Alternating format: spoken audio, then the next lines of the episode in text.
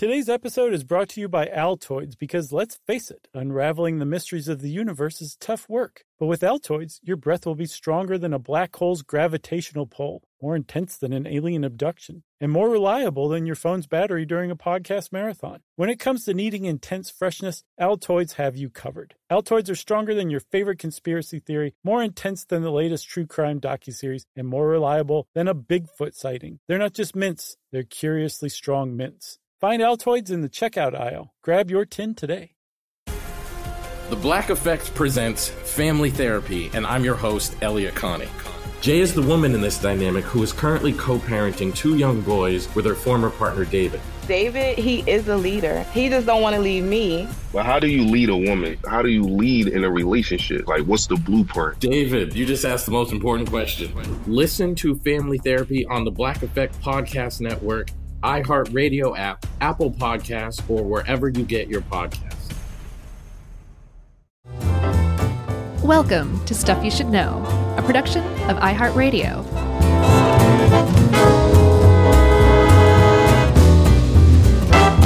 Hey, and welcome to the podcast. I'm Josh, and there's Chuck and Jerry's here too. And this is Stuff You Should Know, the little close to home edition. Yeah, right? In two ways. One is that uh, as podcasters, we are on one end of the parasocial relationship. Uh, relationship? Correct, yes. and the other is like, I have these. I don't know if you do or not, but I have parasocial relationships of my own with podcasts. I don't have any because I'm sane. Right. Oh, I'm totally kidding. I don't think I have any. No, I don't have any. I think what it is is it has nothing to do with sanity. My imagination's just not that vivid.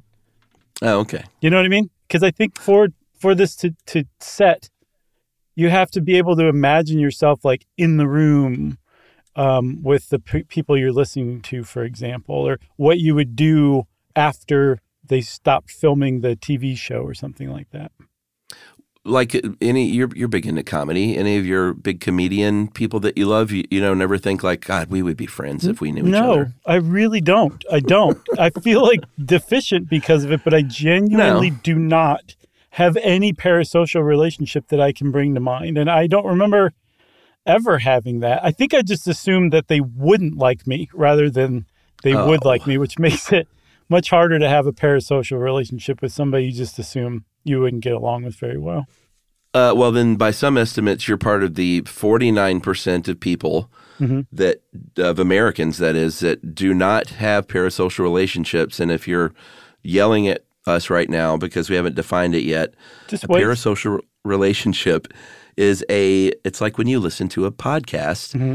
and you think, I know those guys. They're like my friends. We would be so we would be such good friends in real life. It's a one-sided relationship uh, between a consumer of a thing, a fan of a thing, Mm-hmm. and a public figure. Yeah, in one of those papers you sent me, I saw it described rather aptly as a um, one-sided intimacy at a distance. Mm, yeah. And in our go-go, be normal as much as you can type society, Uh-huh. um, that sounds a little like off base, a little weird, a little out there. To some people, I should say. To others, you're, it's like, well, yeah, of course, this is normal life. But um, we we should say like there's nothing inherently wrong with it. It can No. go wrong, Yeah. as we'll see. But at its base, having a parasocial relationship does not make you a loser, a loner, social misfit, um, a weirdo.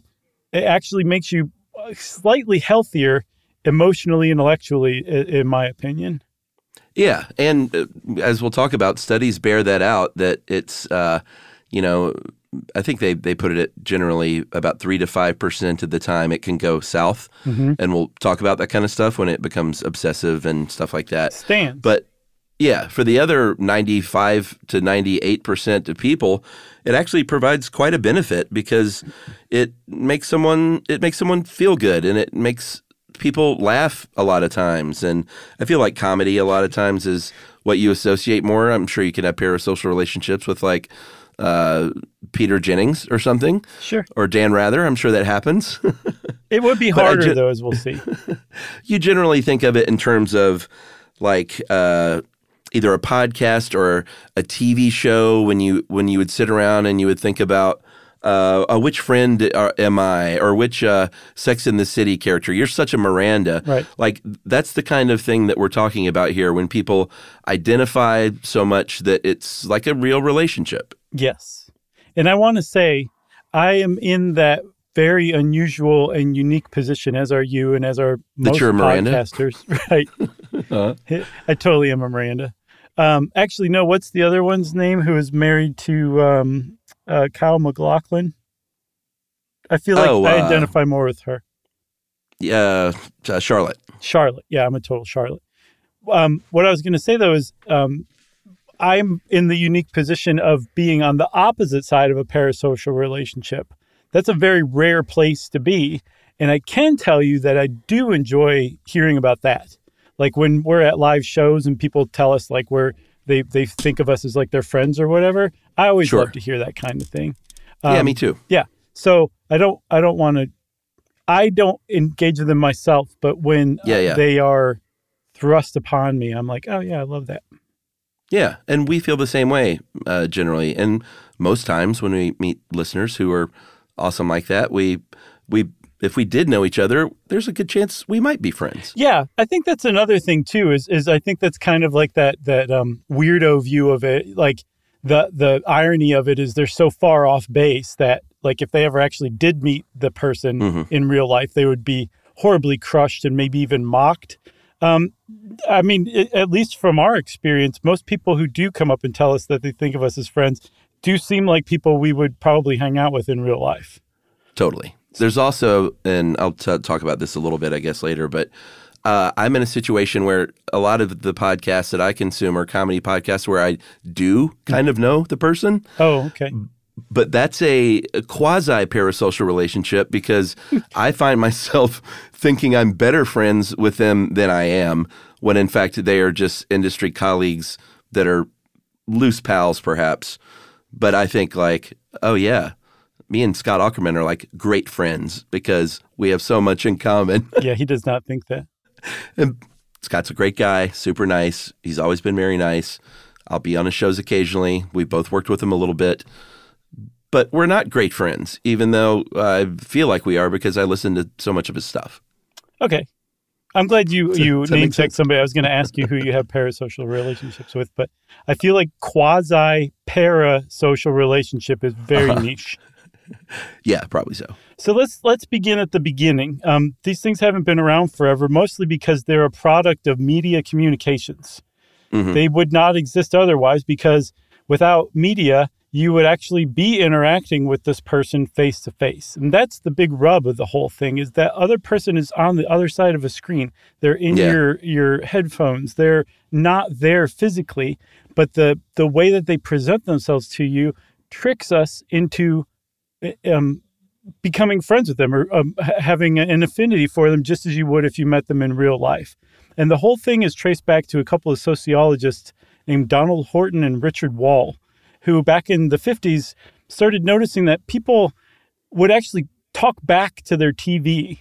Mhm. And that they, as sociologists, they said, This is interesting. That's kind of unusual and probably These new. people don't understand TV. And I think I'm sure it existed before in radio, but Yeah. as we'll see, um, media has added to itself, added to itself, added to itself over the generations, over the the last you know half century or so, um, to make it more likely that you're going to have a, a parasocial relationship with somebody in media. Um, and a deeper one too. But the whole thing started with TV and people shouting at it. And what they coined was a term called parasocial interactions. Yeah, and that's uh, I think TV also was all of a sudden you had a couple of other ingredients to the recipe that could spawn uh, a parasocial relationship, which is uh, repeated, consistent faces uh, that you're seeing. It's not like you know going to a movie, which you could do before the you know 1956. Uh, that person being in your uh, house in your living room every week or even every night was a different thing, uh, and they were talking to you. They were looking at your face, uh, and there were new kinds of media personalities that they hadn't seen before, which is uh, like game show hosts, talk show hosts, newscasters, people looking into the camera and talking to you, the home audience, and that changed things. And they were fascinated by what they called this relationship between what they uh, dubbed personae, who are you know the Dan Rathers or whatever. I don't know why Dan Rather is so on the tip of my brain. Hmm. What's he even doing these days? He's writing and stuff, right? I don't. I don't know. It's been a while. I haven't heard from him in a while. He hasn't called me back. I think he's I think he's pretty active uh, on social media and stuff. Anyway, um, it was a new thing where there were people in your room, these personae, talking to your family, and it was there was a lot of small talk that had never been around before, like on the news when you. Uh, you know how newscasters are. They they we've talked about it in the uh, weather person episode. Right. The change to like the more familiar banter and small talk and you know let's talk about uh, our lives a little bit. Even all of a sudden, people were being let in.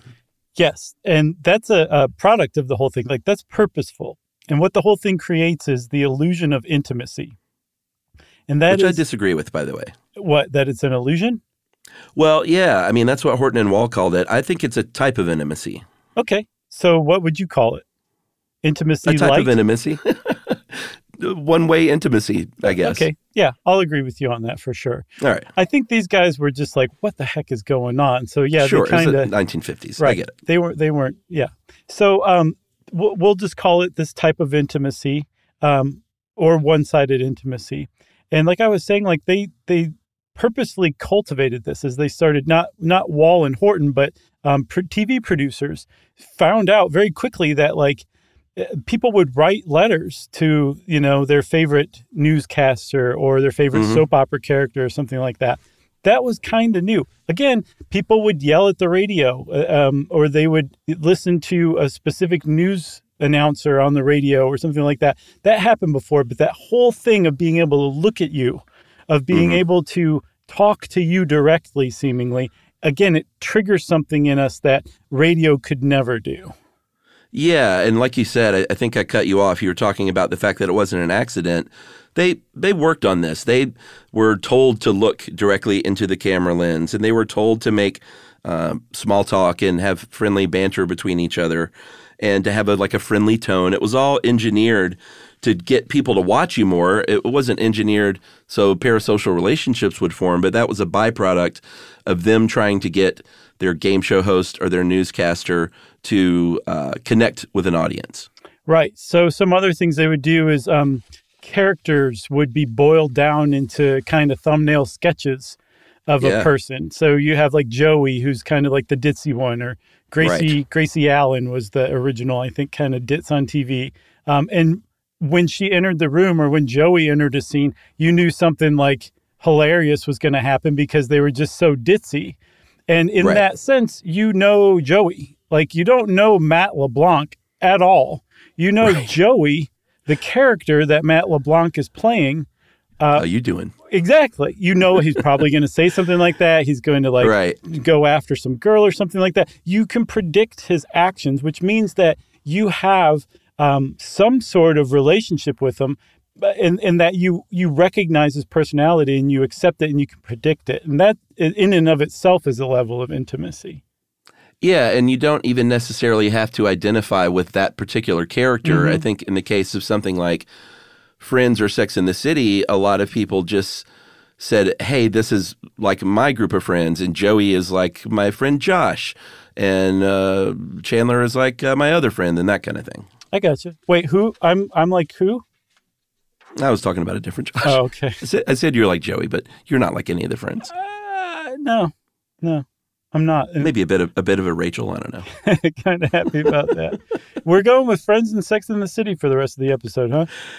I guess so. Uh, another thing that we did on our own very show was uh, that they did back then to engineer this kind of connection was um, call-in shows, uh, reading fan mail on the air, stuff like that, interacting with the audience, which is obviously ramped up in the day of social media, which uh, we'll get to because that's a, a whole different ball of wax these days. Yes. Um, and one of the, the reasons that Horton and Wohl created a new term for what the person is, who the person is having a parasocial relationship with, personae or a persona, um, is because that's not, again, that's not a real person. Even if they're not playing a character and, you know, the Right. newscaster is playing himself, the newscaster, He's not Mm-hmm. talking about like the horrible fight he and his wife had the day before. and, Right. Like he didn't get Sure. much sleep and he's not really feeling good. He's never going to bring that up. Um, all he's ever going to show you is at least a neutral mood, if not a positive mood. And so after seeing that time and time and time again, you um, develop an idealized vision of this person, this persona um, that can't possibly hold up in reality. And in that sense, that makes the um, parasocial relationship that much more seductive because what that persona can offer you is an idealized friend. Um, Dave helped us out with this. And he said that um, the, the cheery game show host is, never has a bad day and snaps No. at you. And They're always there. I would caveat that with except Alex Trebek, but for the Right. most part, all the other ones wouldn't. They're always pleasant. They're always like nice to be around, and they're always making you feel good about yourself. That's one of the reasons parasocial relationships can be so strong. Should we take a break? Yes. All right, we'll be right back.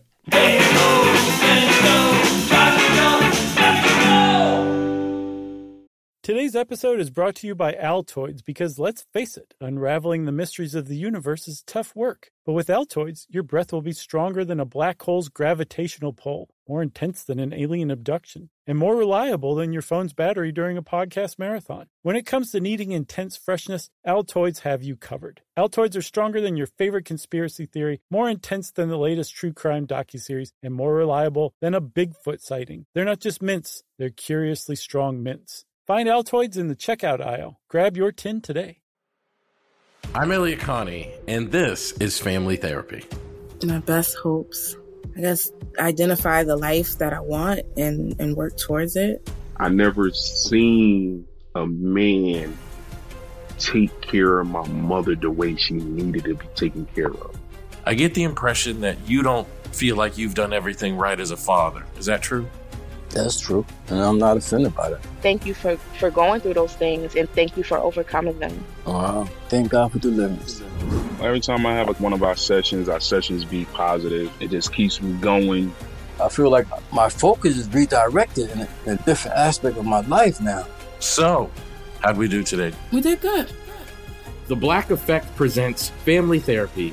Listen now on the Black Effect Podcast Network, iHeartRadio app, Apple Podcasts, or wherever you get your podcasts. I'm Tamika D. Mallory, And it's your boy, my son, the general. and we are your hosts of TMI. New year, new name, new energy, but. Same old us. Oh, and catch us every Wednesday on the Black Effect Network, breaking down social and civil rights issues, pop culture, and politics in hopes of pushing our culture forward to make the world a better place for generations to come. But that's not all.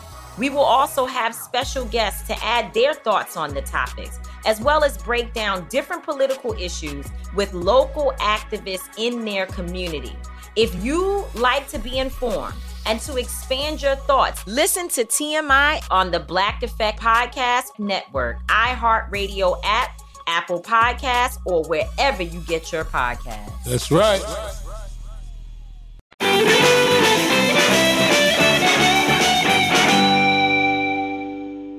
Uh, all right, so let's talk about this. Um, we got the setup with Horton and Wohl, and then since then, over the decades, things have been pretty interesting uh, as we've moved toward social media, which again we'll get to. But uh, the reason that we form bonds, it sounds like it might be a little weird, even though we've explained that it's quite natural. But it's it's evolutionary in nature. We've talked before plenty about the facts that uh, human beings are hardwired to be social with one another because it helps in their survival. The ability to uh, read someone's tone or read someone's face was very valuable in the age of tuk tuk when they would approach like a new uh, people or something like a new persona. Uh, and also the fact that uh, it's it made Tuk Tuk feel good to have a friend. So we are hardwired to be social with one another, to pick up on social cues, and to have friends. And we do that, we pick up on the social cues largely from facial expressions and tone of voice, both of which come through loud and clear in um, TV close ups, right? Exactly, for sure. So, what's happening? And again, I don't think this was originally I mean, no one invented TV to do this to people. It was like a Mhm. surprise, but once people figured out it was going on, they exploited it as, as quickly as they could. But TV accidentally tricks you into thinking you're interacting with a really great person and that they're interacting with you and they kind of like you. So you like them back. Right, because your lizard brain, your evolutionary brain, doesn't know the difference between Dan Rather talking to your face on a television Mhm. And Dan Rather really being in front of you in a Starbucks. Uh, you don't really know the difference. All you know is, you know, going back to the, your your brain goes back to Tuk Tuk's days, and you see a, a kind face looking you in the eyeball, telling you something uh, interesting or funny or what have you. Right. Exactly. So I, like you said, I'm in the 49%. percent hmm um, that uh, like just don't necessarily feel this way. And the reason why not everyone does this and that other people do it strong more strongly than others supposedly has to do with your natural levels of empathy. That the Mhm. more you're able to take other people's perspectives onto your own and just kind of imagine yourself in their shoes or understand their Mhm. struggles or the, it just acknowledging the fact that they probably are struggling in some way or um, you're more likely to vibe on somebody in real life and on TV as well or in social media as we'll see. I think you can be highly empathetic though I can be. It's just to um, people that you know know and love. no. so maybe that's the difference. I no. I mean, I can be to strangers too, for sure. Um, I I just don't know. There's there's some. Well, that's true. I didn't mean it like that. I just meant more. I see where you. I see the delineation in your mind. I, but I that's the thing. I'm not aware of it. It feels like there's a short circuit between, you know, what I'm capable of, like in with people in real life and people not in real life. Like there's a disconnect Right. between those two, and I'm not sure what it is or where it comes from. But eh, I don't know. Yeah. I, because I do. I, I like to think I'm fairly empathetic too. Yeah, for sure. I wanna Uh, I thought you were saying you weren't. So you are. well, I mean, uh, also like, there's not a lot of like podcasts you listen to every day and stuff, is there? No, but I mean, like I watch a lot of helps. TV too, and I don't have like a parasocial relationship with Jason Voorhees or anything. I I don't. Uh, oh boy, that reminds me. I just saw a very funny old Kumail Nanjiani bit Mhm. about. Uh, well, you can look it up about Jason and Freddy. It's probably not something I want to say on the air, Okay, but it's very funny. I, I want to know. Well, just Google it. Okay, okay. Well, I'll wait Well, until was- after the show. How about that? Uh, I think I can summarize it best by saying that Freddy in the movie Freddy versus Jason was racist at one point in one of his little Freddy lines Mhm. uh, because he talked about a, uh person with of color uh, in a made sort of a Freddy quip about it, Mhm. and people he was like, and people in the audience groaned, and he's like, they really. You know, it's okay that you're murdering children, but like when you made a racist jab, like that's when we're not on Team Freddy right, anymore. sure. It's pretty funny. Anyway, uh, where was I going with that though? What are you talking about? Uh, we Jason were Voorhees? yeah, we were moving on. That that like um, Oh, oh, oh. I know what I was going to say is that I don't really have these with TV people. Podcasting specific is where I get my parasocial relationships yeah, from. and I'm uh, yeah, I, I I like I guess I don't know. Like I would say that like I listen to a, a lot of Terry Gross, and I've never been like Terry and I would be great friends or. You know, I like her. I think her. she's amazing and think she's one of the best interviewers walking around right now. But Sure. again, there's just that like she is on the radio. She's in Philadelphia. Like I, I've I've never met her. I'll never meet her probably. You're like I've stood It's- outside her house. Like those those right. and She would not come to the door. I know. Those qualifications like mean something to m- me subliminally that Yeah, yeah. keep me from having a parasocial relationship. I think that's it. We're gonna hammer this out one way or another by the end of this episode. So uh, there's something called the compensation theory, and that is the idea that people who get in parasocial or who are more inclined to get in a parasocial relationship are compensating for a lack of real relationships in their life. The like you sort of mentioned earlier, the the trope of the the lonely person who's socially awkward and doesn't have these relationships in real life. So they dream up a relationship with Conan O'Brien or whatever. Hmm. and studies don't bear this out. Studies have shown that that's not the case. It's just not true. And in fact, they've shown the opposite that people who are more extroverted and more likely to score higher on tests for interpersonal skills are more Mhm. likely to form these relationships, which mm, it tracks for me. It makes sense. If you're more likely to be that way in a real relationship and in real life, then it seems like you would be more likely to do that parasocially. Yes, but it is controversial. Like there are definitely two schools of thought. One is that this is inherently a dangerous thing to do socially for Mhm. yourself and for whoever the object of your parasocial relationship is.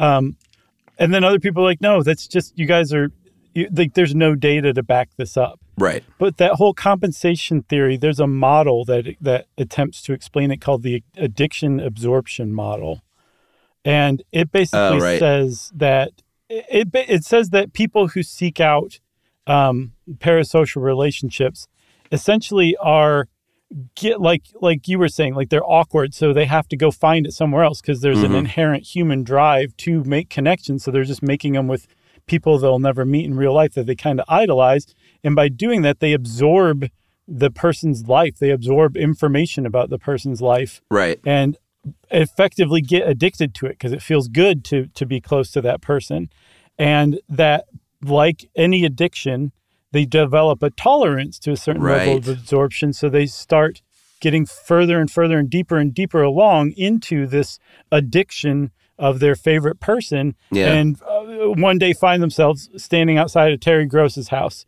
uh, hoping Right. she'll come to the door um, that it, that that's like you will eventually reach that that that level if you follow this path long enough and that anybody anyone who's engaged in a parasocial relationship is at risk of becoming that person that's stalking Terry Gross. I'm sorry, Terry Right. Gross. I know. This is just working, so I'm going with it.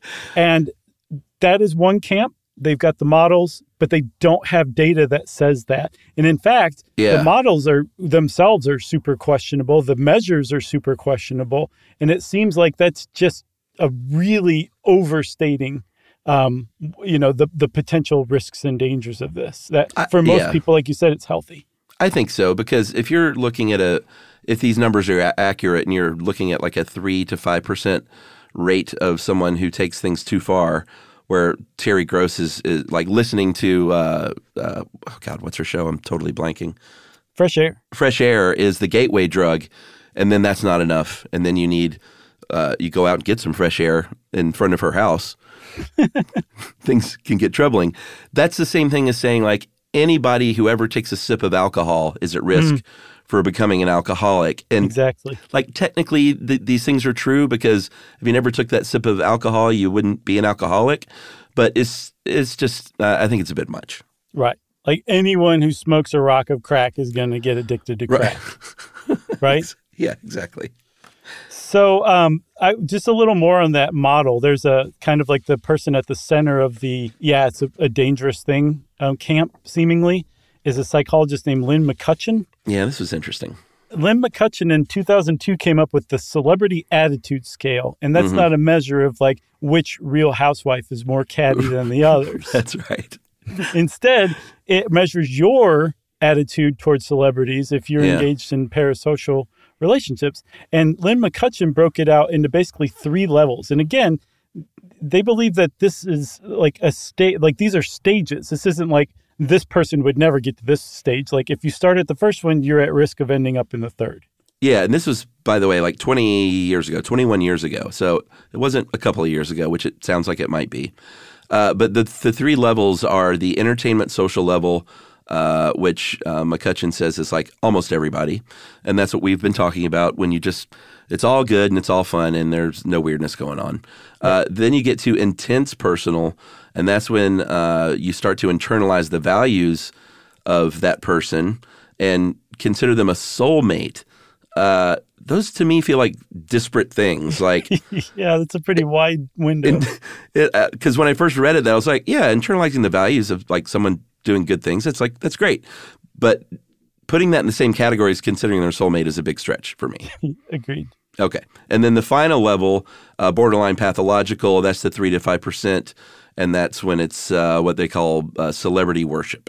That's the one. Yeah, that's the one where. Um, well, no. Okay, so borderline pathological is like the worst of it, but I think they're all celebrity worship supposedly, and that Oh, became really? a big problem. Yes, and that's problematic because um, some of Oh, the yeah, people yeah, who are yeah, like, you're right. "This is not. This isn't like an actual like you guys. There's no data suggesting that this is actually dangerous."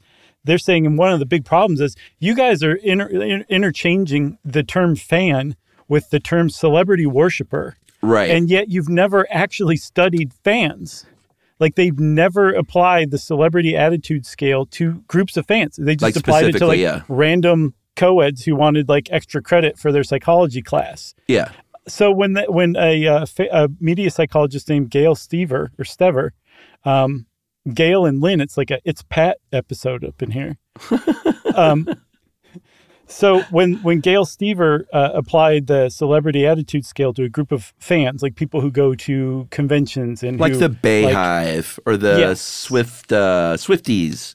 yeah, or who who interact with other fans, um, people who've written letters to uh, a, a celebrity or something like that, like fans, like above average fans. Yeah. Um, they found that most of them didn't even rise to the criteria for that first entertainment social level, Right. And that there is a definite distinction between being a fan and being a celebrity worshiper. And any fan could tell you that, but you can thank Gayle Stever for uh, proving it. Yeah, so they're interrogating all these Swifties, and they're like, "Dude, you're being weird. I just think she's awesome and like her music, and uh, go to see her shows, and you know, fans get together and talk. Like, just uh, back off. You're being very strange."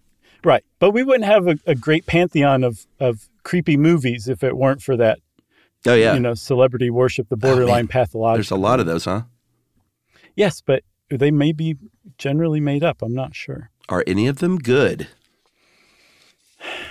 What comes to mind is the Robert De Niro, Wesley Snipes one. Mhm. Same here. Because we haven't even talked about sports. The- One thing that you sent me that uh, is accurate is when you're at home screaming at a football player for dropping a pass or something, that's a parasocial interaction.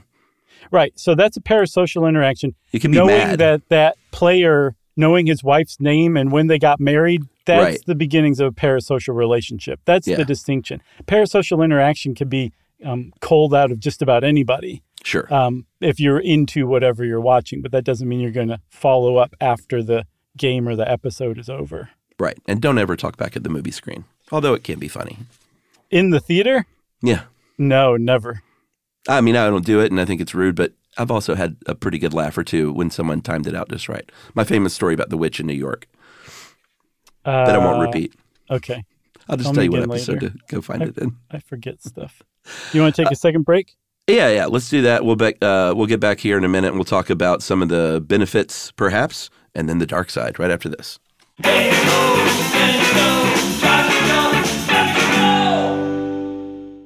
Today's episode is brought to you by Altoids because let's face it, unraveling the mysteries of the universe is tough work. But with Altoids, your breath will be stronger than a black hole's gravitational pull, more intense than an alien abduction, and more reliable than your phone's battery during a podcast marathon. When it comes to needing intense freshness, Altoids have you covered. Altoids are stronger than your favorite conspiracy theory, more intense than the latest true crime docuseries, and more reliable than a Bigfoot sighting. They're not just mints, they're curiously strong mints. Find Altoids in the checkout aisle. Grab your tin today.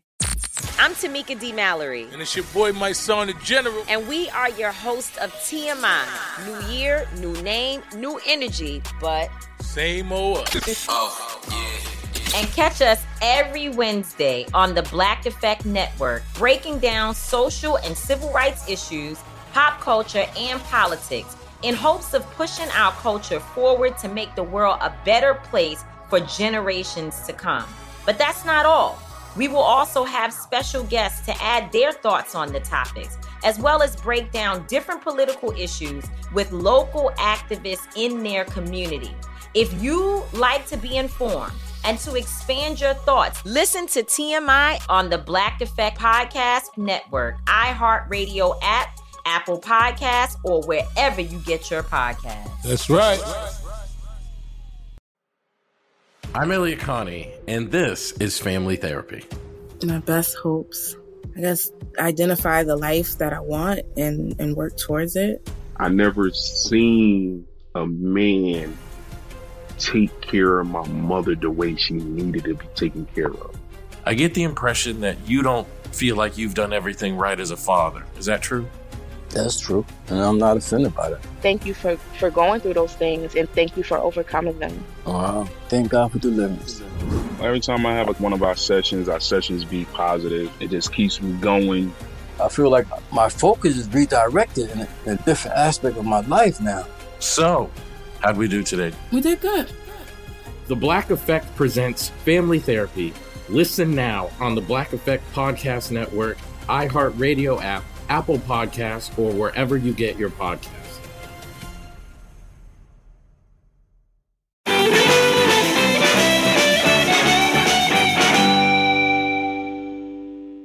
Okay, so uh, I think we kind of laid out that the, there's a really big disagreement on whether this is actually problematic or not. I kind of tend to lean in the camp that not, although for some people it can be. Okay. Yeah. I but agree. There's also like a whole other school of thought that this is actually helpful in some ways, in Mhm. some surprising ways too, but in ways that you would um, you would probably guess, like um, that you are physically, emotionally, psychologically getting a benefit out of that parasocial relationship. That if you have a favorite podcast and favorite podcasters, and when you listen to them, you feel like you're hanging out with your friends, you're receiving positive benefits from that. And as long as you're not replacing real life friends Yeah. with podcast friends because your real life friends are bothering you, they bug you, you're you're you're getting basically nothing but benefit from it. Yeah, and some of the other like specific benefits are examples of where, uh, and you see this more and more these days with, um, well, with all kinds of people, actors and pop stars and stuff, talking about mental health. Uh, people have many, many, many people have sought treatment for themselves because their favorite singer has been open and honest about an eating disorder or a mental uh, challenge. Um, I think Dave used the example of Katie Couric years ago when she, uh, her husband uh, died of colon cancer, and she did a broadcast where she got a colonoscopy, and the rate of people getting colonoscopies jumped after that. So it, it literally can help people uh, be physically and mentally healthier because they're taking a cue. Like they may not want to listen to their friend who says, "Hey, you, you should get some help," but they'll listen to uh, uh, Edie Brickell. what? Say, Wow. I don't know how that happened, but Don't uh, even question it. Just go with or it. Billie Eilish and Edie No, Brickell. no, Edie All right, Edie Brickell say, you know, you should uh, you should seek help if you're having struggles with a certain thing. Uh, okay. Yes, that's a benefit for uh, for all too, right? And that doesn't mean that you're like you're just doing what the celebrity you like tells you to.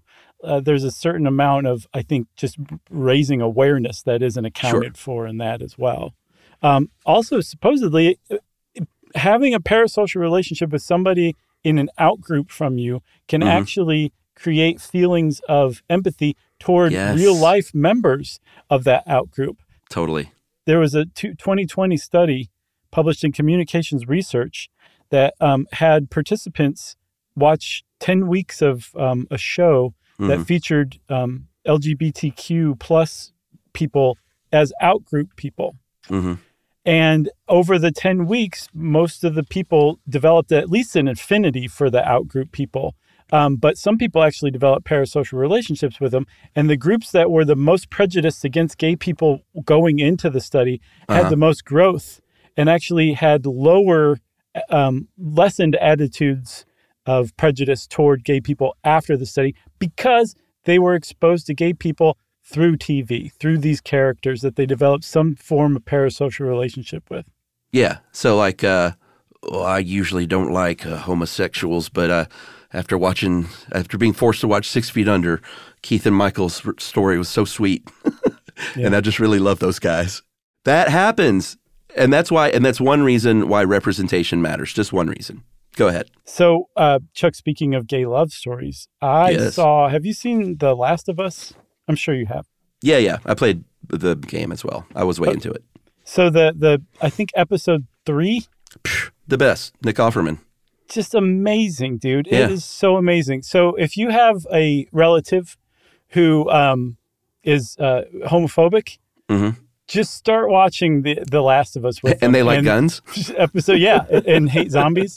And Yeah. episode three will spring on them, and before they know it, they'll love gay people for the rest of their lives. It's amazingly well done. Well, you know, the story there is in the game, there is a just one brief mention of uh, the the partner. Uh, I, can't, I can't think of his name now. Who Nick Frank and Offerman played? Yeah, Bill there's only was Offerman. yeah, there's only one mention of Frank when he just says something in the game about like, yeah, I lost my partner a year ago, something something, and it you don't even know when you're playing the game if it was like a business partner or whatever. And then when they made the TV show, they said, hey, this is like a chance to go off script and to build a richer world and to like make this great episode of this aw- awesome backstory. Yeah. And it was, you know, hailed as like one of the best TV episodes of the year of like any show. Yes, it's So it's good. Amazing. Nick Offerman just, just did such a great job. Yeah, and the other guy from uh, White Lotus, God, he's so good. What's I've never name? seen him before. I've not watched that show. Oh, I think you would like White Lotus. I've heard. I've heard. I've heard. Yeah. uh, Murray, uh, what's his name? Murray something? F. Murray Abraham. No, Murray uh, Bartlett. He's fantastic. Okay. All right. Has he been in anything else besides White Lotus? I might have seen him in because I really Uh, didn't recognize him, but he had a pretty thick beard. I don't know. He's so good at White Lotus, though. Okay, I'll check it Uh, out. I'll check he's it out. he's been in other stuff, and he's certainly like probably more busy than he's ever been now because of those roles.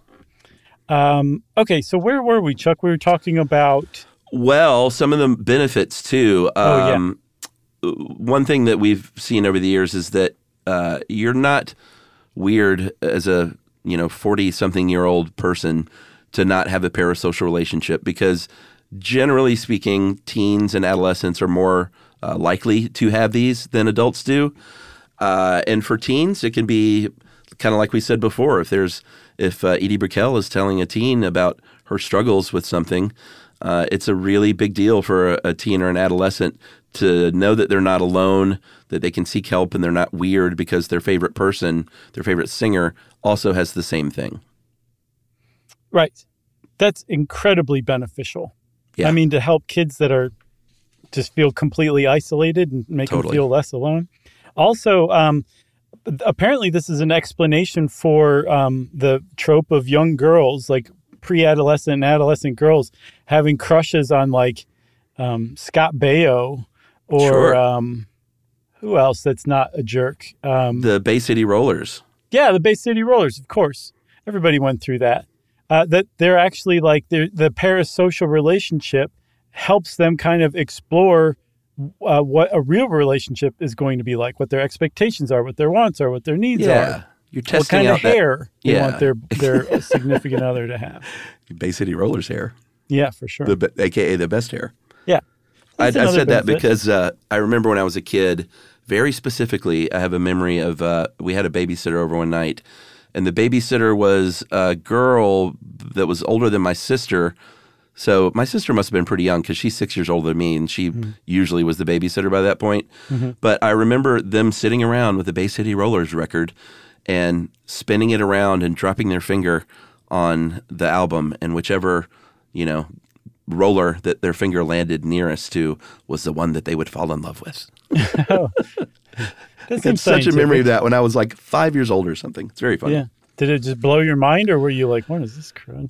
Uh, no, I got it. And you know, I famously had a my very first crush was uh, Kristy McNichol, uh, who is gay. So I don't know what that says about me. What was she in? Eight is Enough. No, she was in. Uh, God, I mean, she was in movies and stuff. She was sort of uh, just the cute girl next door when we were. Well, I, I'm older than you, but when I was a kid. No, I remember. I, I just don't remember what she was in. Um, I'm trying to think of something. I mean, she was in movies and stuff like Little Darlings and stuff that I wasn't allowed to watch. Uh, but I think she was on a, a TV show too. Yeah, I, I'm familiar with her. I can't remember what. I swear Oh, Family. That was it. She was on that Okay, TV show see, Family. that's why I thought it was eight is enough. It's basically Yeah. the same thing. exactly. There just weren't eight of them, I think. So again, can be very beneficial, usually very harmless.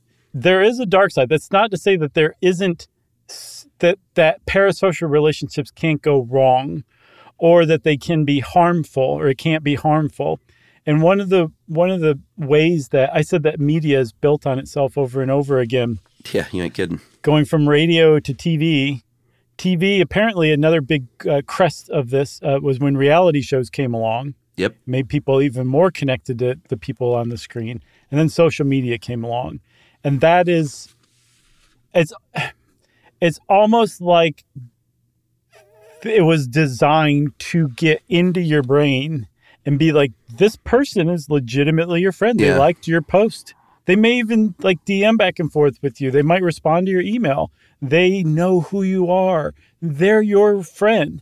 And Yeah. at that point, it being that realistic, it can trick you in into forgetting that they they aren't your friend. They don't really know you, and um, this is a parasocial relationship, especially especially for developing minds.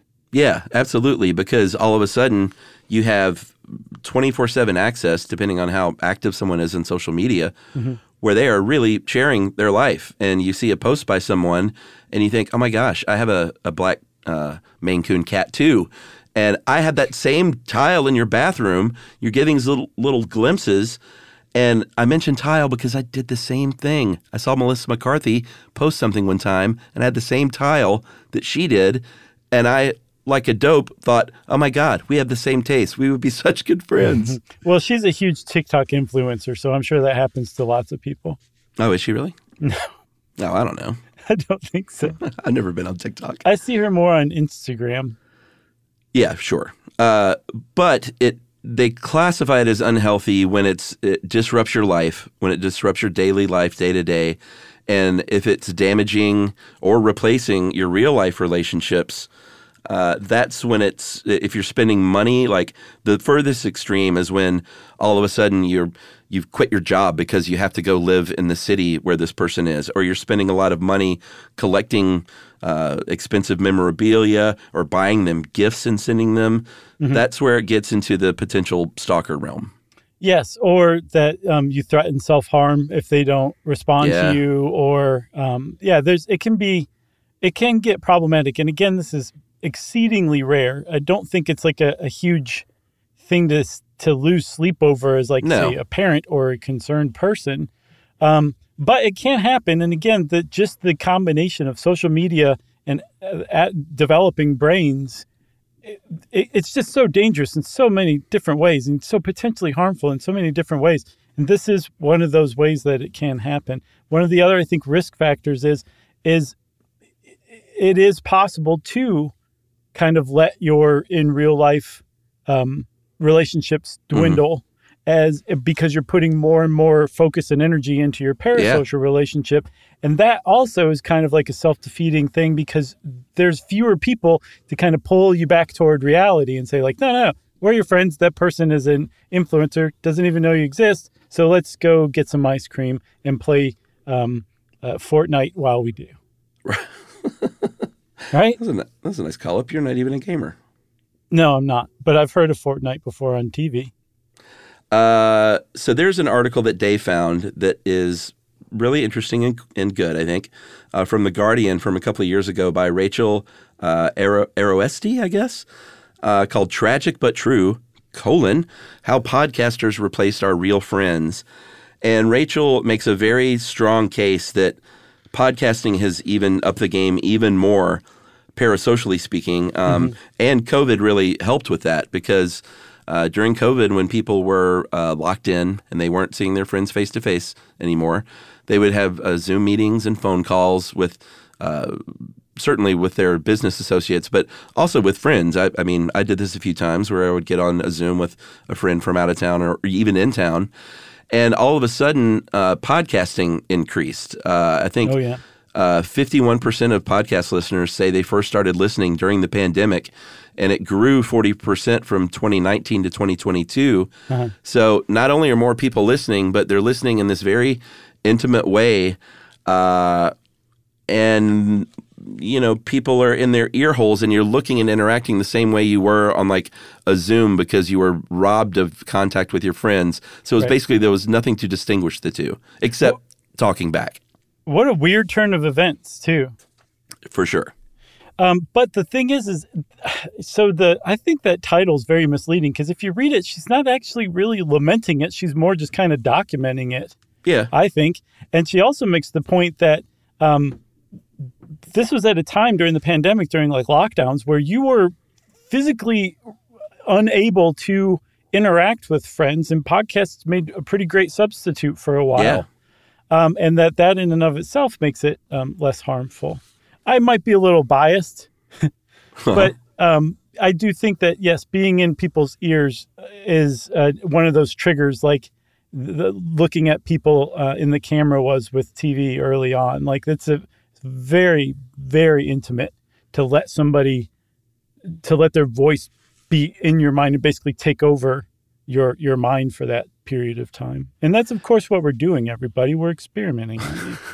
Yeah, and the uh, the other thing too is podcasting is um, they found this great uh, honors thesis uh, by someone named um, Michaela Nadora from Portland State University a few years ago called Parasocial Relationships with Podcast Hosts, Mm-hmm. where Michaela even references stuff you should know, which is very, very great. She the whole thing is about stuff you should know all 30 It was something heavy. pages yeah i remember her Uh, sending this to us when she um, when she published Oh, that's right. God, I totally remember that now. Mm-hmm. We get a lot of pod, uh, a lot of theses actually, interestingly. But the whole upshot is that with podcasting, uh, anyone can do it. You have to have a, a small amount of equipment and the internet, and it's not like you have to, uh, you know, go through the trials and tribulations of someone auditioning for a role to eventually get on TV Mhm. and stuff like that, and then you're a big star. It's like it's a low barrier to entry, and that means that there's going to be a lot of just sort of everyday people and regular schmoes like you and I Mhm. uh, doing this, and that lends itself even more to people thinking. Like, of course we're friends. Like, I'm not going to be friends with Carrie Bradshaw or, or Sarah Jessica Parker because they're just so fabulous. But Chuck and Josh are just normies like us, so we would be friends. norm core to the max We are. uh, another thing that michaela nadora um, kind of sussed out as a trigger or cue is that a lot of times people listen to podcasts alone a lot of people listen and listen to them with other people but for the i would say the vast majority Mostly of alone, I think, yeah. listen to them alone but they're also listening to them uh, while they're doing ac- other activities like vacuuming or commuting or going to the grocery store. So it's like we're along for the ride. We're keeping you company while you're doing all this stuff. We're just sitting in the back seat having a conversation that you're listening to while you drive us to the grocery store. Right. And also, as we have done over the years, uh, and especially, you know, there are all kinds of podcasts, but they found that the ones I've, you know, it makes sense with the strongest parasocial bonds are ones like this, where it's sort of people chatting, conversational, usually comedy, uh, and not like a, a dramatic, um, like, I don't know, true crime, I guess. They can have that angle if the hosts are, have a lot of personality. Yeah, like or Ka- soap Ka- Karen operas. and Georgia. Yeah, for sure. Uh, but uh, with shows like the ones that we do, you talk inevitably about our lives and a house project we're doing, or Momo, or Nico and Charlie, or uh, Yumi and Emily, or Ruby, and people get invested because they know this stuff about us and they know they feel like they know these people like who, who gets the biggest applause at any live show when emily and yumi are there Mm-hmm.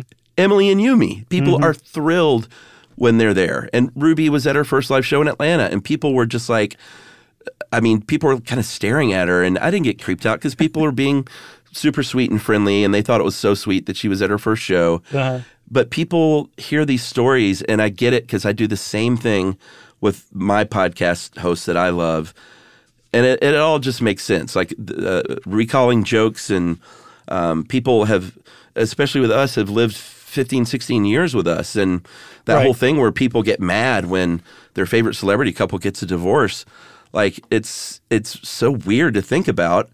But Emily and I get mad when Susan Sarandon and Tim Robbins split up. And if Emily and I got divorced, people would hate my guts that listen to this show. So yeah, I I think what she she kind of sums all that up in is that that's one of the benefits of having a long running podcast or listening to a long running podcast is That's right. little by little all that stuff comes out and you become enmeshed in the the other that host's life like you know what's going on in their life And that's exactly what you do with friends. You know what's going on in their life. You know uh, their dog's name and that their dog is great, and you know their wife's name and their wife is great. You just know this stuff, and it's uh, just another way that that media is tricking our brains, which are programmed to seek social connections, into thinking, "Oh, I've got a social connection going on. This is pretty great."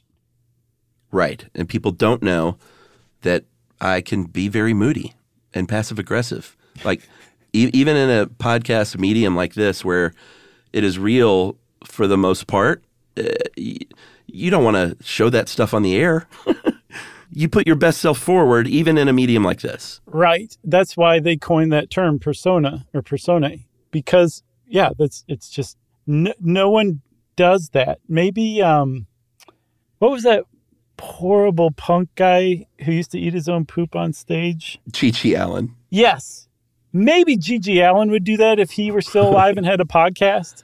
But for the most part, no, anybody, no no matter who it is, is going to at the very least put some semblance of their best self forward. Even if it's not 100%, it doesn't it doesn't mean it's made up. It's that you're holding some stuff back because it's just you don't share that with people you've never met before. And in that sense, we the hosts are aware that you can form a parasocial relationship with Yeah. us. We can't do that with you. So that inherently makes us slightly guarded to some degree or another and creates for you guys a persona that is an idealized version of us. But here's the thing. I, if I talk about being passive aggressive or moody, mm-hmm. that ramps up the relationship mm-hmm. because people can identify with that. I just can't be that to you on the air Yeah, because totally. then people would witness it, the actual act of it and say, "Oh, geez, Chuck's a, can be a real moody jerk sometimes." I know it'd be like the crossword puzzle all over again. oh no, oh no! I'm kidding, dude. Great was so episode. Man, that got everybody upset. You know? Yeah, Like they were did. like, "What is going on? Like, is this the end of stuff you should know?" "Oh, I know." I think I took my enthusiasm for crosswords and got weird. Oh, it was fine. I think I it's a classic app. It was a good one too, but I mean, the fact that it has just that little ball of weirdness in there, I love it. Sure. It's classic stuff you should know. Uh, I mean, that's all I got. I think it's super interesting. For stuff. sure. This is it. What made you choose this one? That I'm sure everybody wants to know because they'll feel closer to you if you tell them. I don't. Dave might have actually thought of this, or no? Oh, maybe really? I, maybe I just saw it because I didn't even know this was a term. Uh, I, I've, I've lived it on both sides, but I never knew people studied it. So uh, I don't know. Maybe that's where it came from. I just saw the words and I was like, oh wait, that's me both times. Chuck both ways. There you go. That comes after the colon from parasocial relationship. It's Chuck both ways. Yeah, like a fine dish in a great restaurant. All right. Sure. You never had that, like scallop two ways or whatever. That's the thing. I made salad four ways chicken salad, wow. uh, s- like uh, niçoise salad. okay. Um, what were the other two? Oh, one was like a, a corn and bean salad. Okay. Sounds good. And then there was another one. And I was like, my God, I made four salads. Yeah. All in one meal. There's a lot of leftover salad, but it was good. Salad four ways. I like it. Uh, when I came over, you only made me three salads, so I'm a little salty. I was holding back. I was still perfecting the fourth one. All right. I'll make that fourth one for you some other time. Please. Well, um, I feel like we're done with this episode. You said that's all you got. It's all I've got. I'm done talking about salad, so that means it's time for listener mail. Uh, I'm going to call this inspiration. Uh, hey guys, I want to reach out and say that I love your show. My husband discovered it, showed it to me. I haven't stopped listening since. Uh, when I was a stay at home mom feeling lonely, I would turn on the show and feel like I was having a conversation with friends. That's funny. I didn't even pre read this one. No at way, really? Yeah. Oh, that's awesome. Uh, and Kinley says, parentheses, in the least creepy way possible. Always Nice. good to include that. Yeah. Uh, your show even gave me the inspiration and idea to write a daily true crime calendar as a way for me to share my interests with others just like you. In fact, several days in my calendar are inspired by some of your episodes. Uh, by getting this idea from you to work on the calendar, it helped me through uh, postpartum anxiety Wow. and helped me feel like I was helping to provide for my new little one. Uh, I would love to show you my appreciation by sending you each a copy of my calendar. If you would like one, just reply, send my address. Uh, so, hey, you can send it. Here's my home address. I'm just kidding. Uh, so grateful I was able to discover the show because I wouldn't be where I would Uh, am now if I hadn't. Keep doing the good work. I look forward to hearing from you. And that is from Ken Lee. Kenley? Yeah, Kinley. And I. Kimley. Uh, uh, yeah, I want one of these uh, true crime calendars. I love a daily calendar. I just need to send Kinley uh, the address. Yeah, same here. So uh, please spell Kim Kimley or Kenley's name. Uh, K I N L E Y. Kinley. Oh yeah, like Mount McKinley, but without the Mount or the Mick. Yeah, exactly. Kinley, thank you so much for that email. Like I said at the beginning of this episode, we love hearing stuff like that. So we're glad we could help in some way, and I'd love a calendar too. Uh, if you want to be like Kinley and get in touch with us, you can send us an email as well. Send it off to stuffpodcast at iheartradio.com. Stuff You Should Know is a production of iHeartRadio. For more podcasts from iHeartRadio, visit the iHeartRadio app, Apple Podcasts, or wherever you listen to your favorite shows.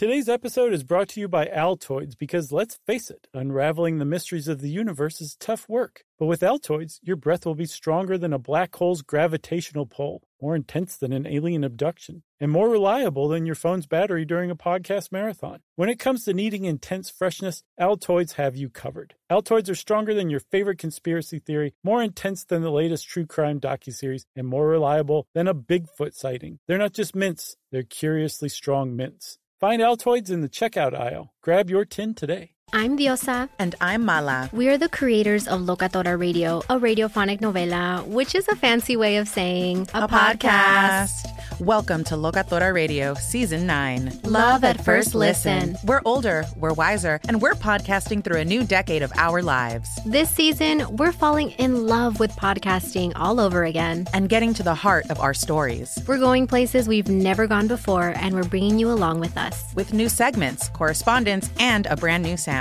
Season 9 is kicking off with an intimate interview with Grammy Award winning singer songwriter Natalia Lafourcade. What's giving you hope right now? Well, when I see see what music does to people, it gives me a lot of hope. If you liked Locatora before, you're going to love season nine. Subscribe to our show and you'll see why Locatora is your prima's favorite podcast. Listen to Locatora Radio as part of the My Cultura Podcast Network, available on the iHeartRadio app, Apple Podcasts, or wherever you get your podcasts. The Black Effect presents Family Therapy, and I'm your host, Elliott Connie. Jay is the woman in this dynamic who is currently co parenting two young boys with her former partner, David. David, he is a leader. He just don't want to leave me. But how do you lead a woman? How do you lead in a relationship? Like, what's the blueprint? David, you just asked the most important question. Listen to Family Therapy on the Black Effect Podcast Network, iHeartRadio app, Apple Podcasts, or wherever you get your podcasts.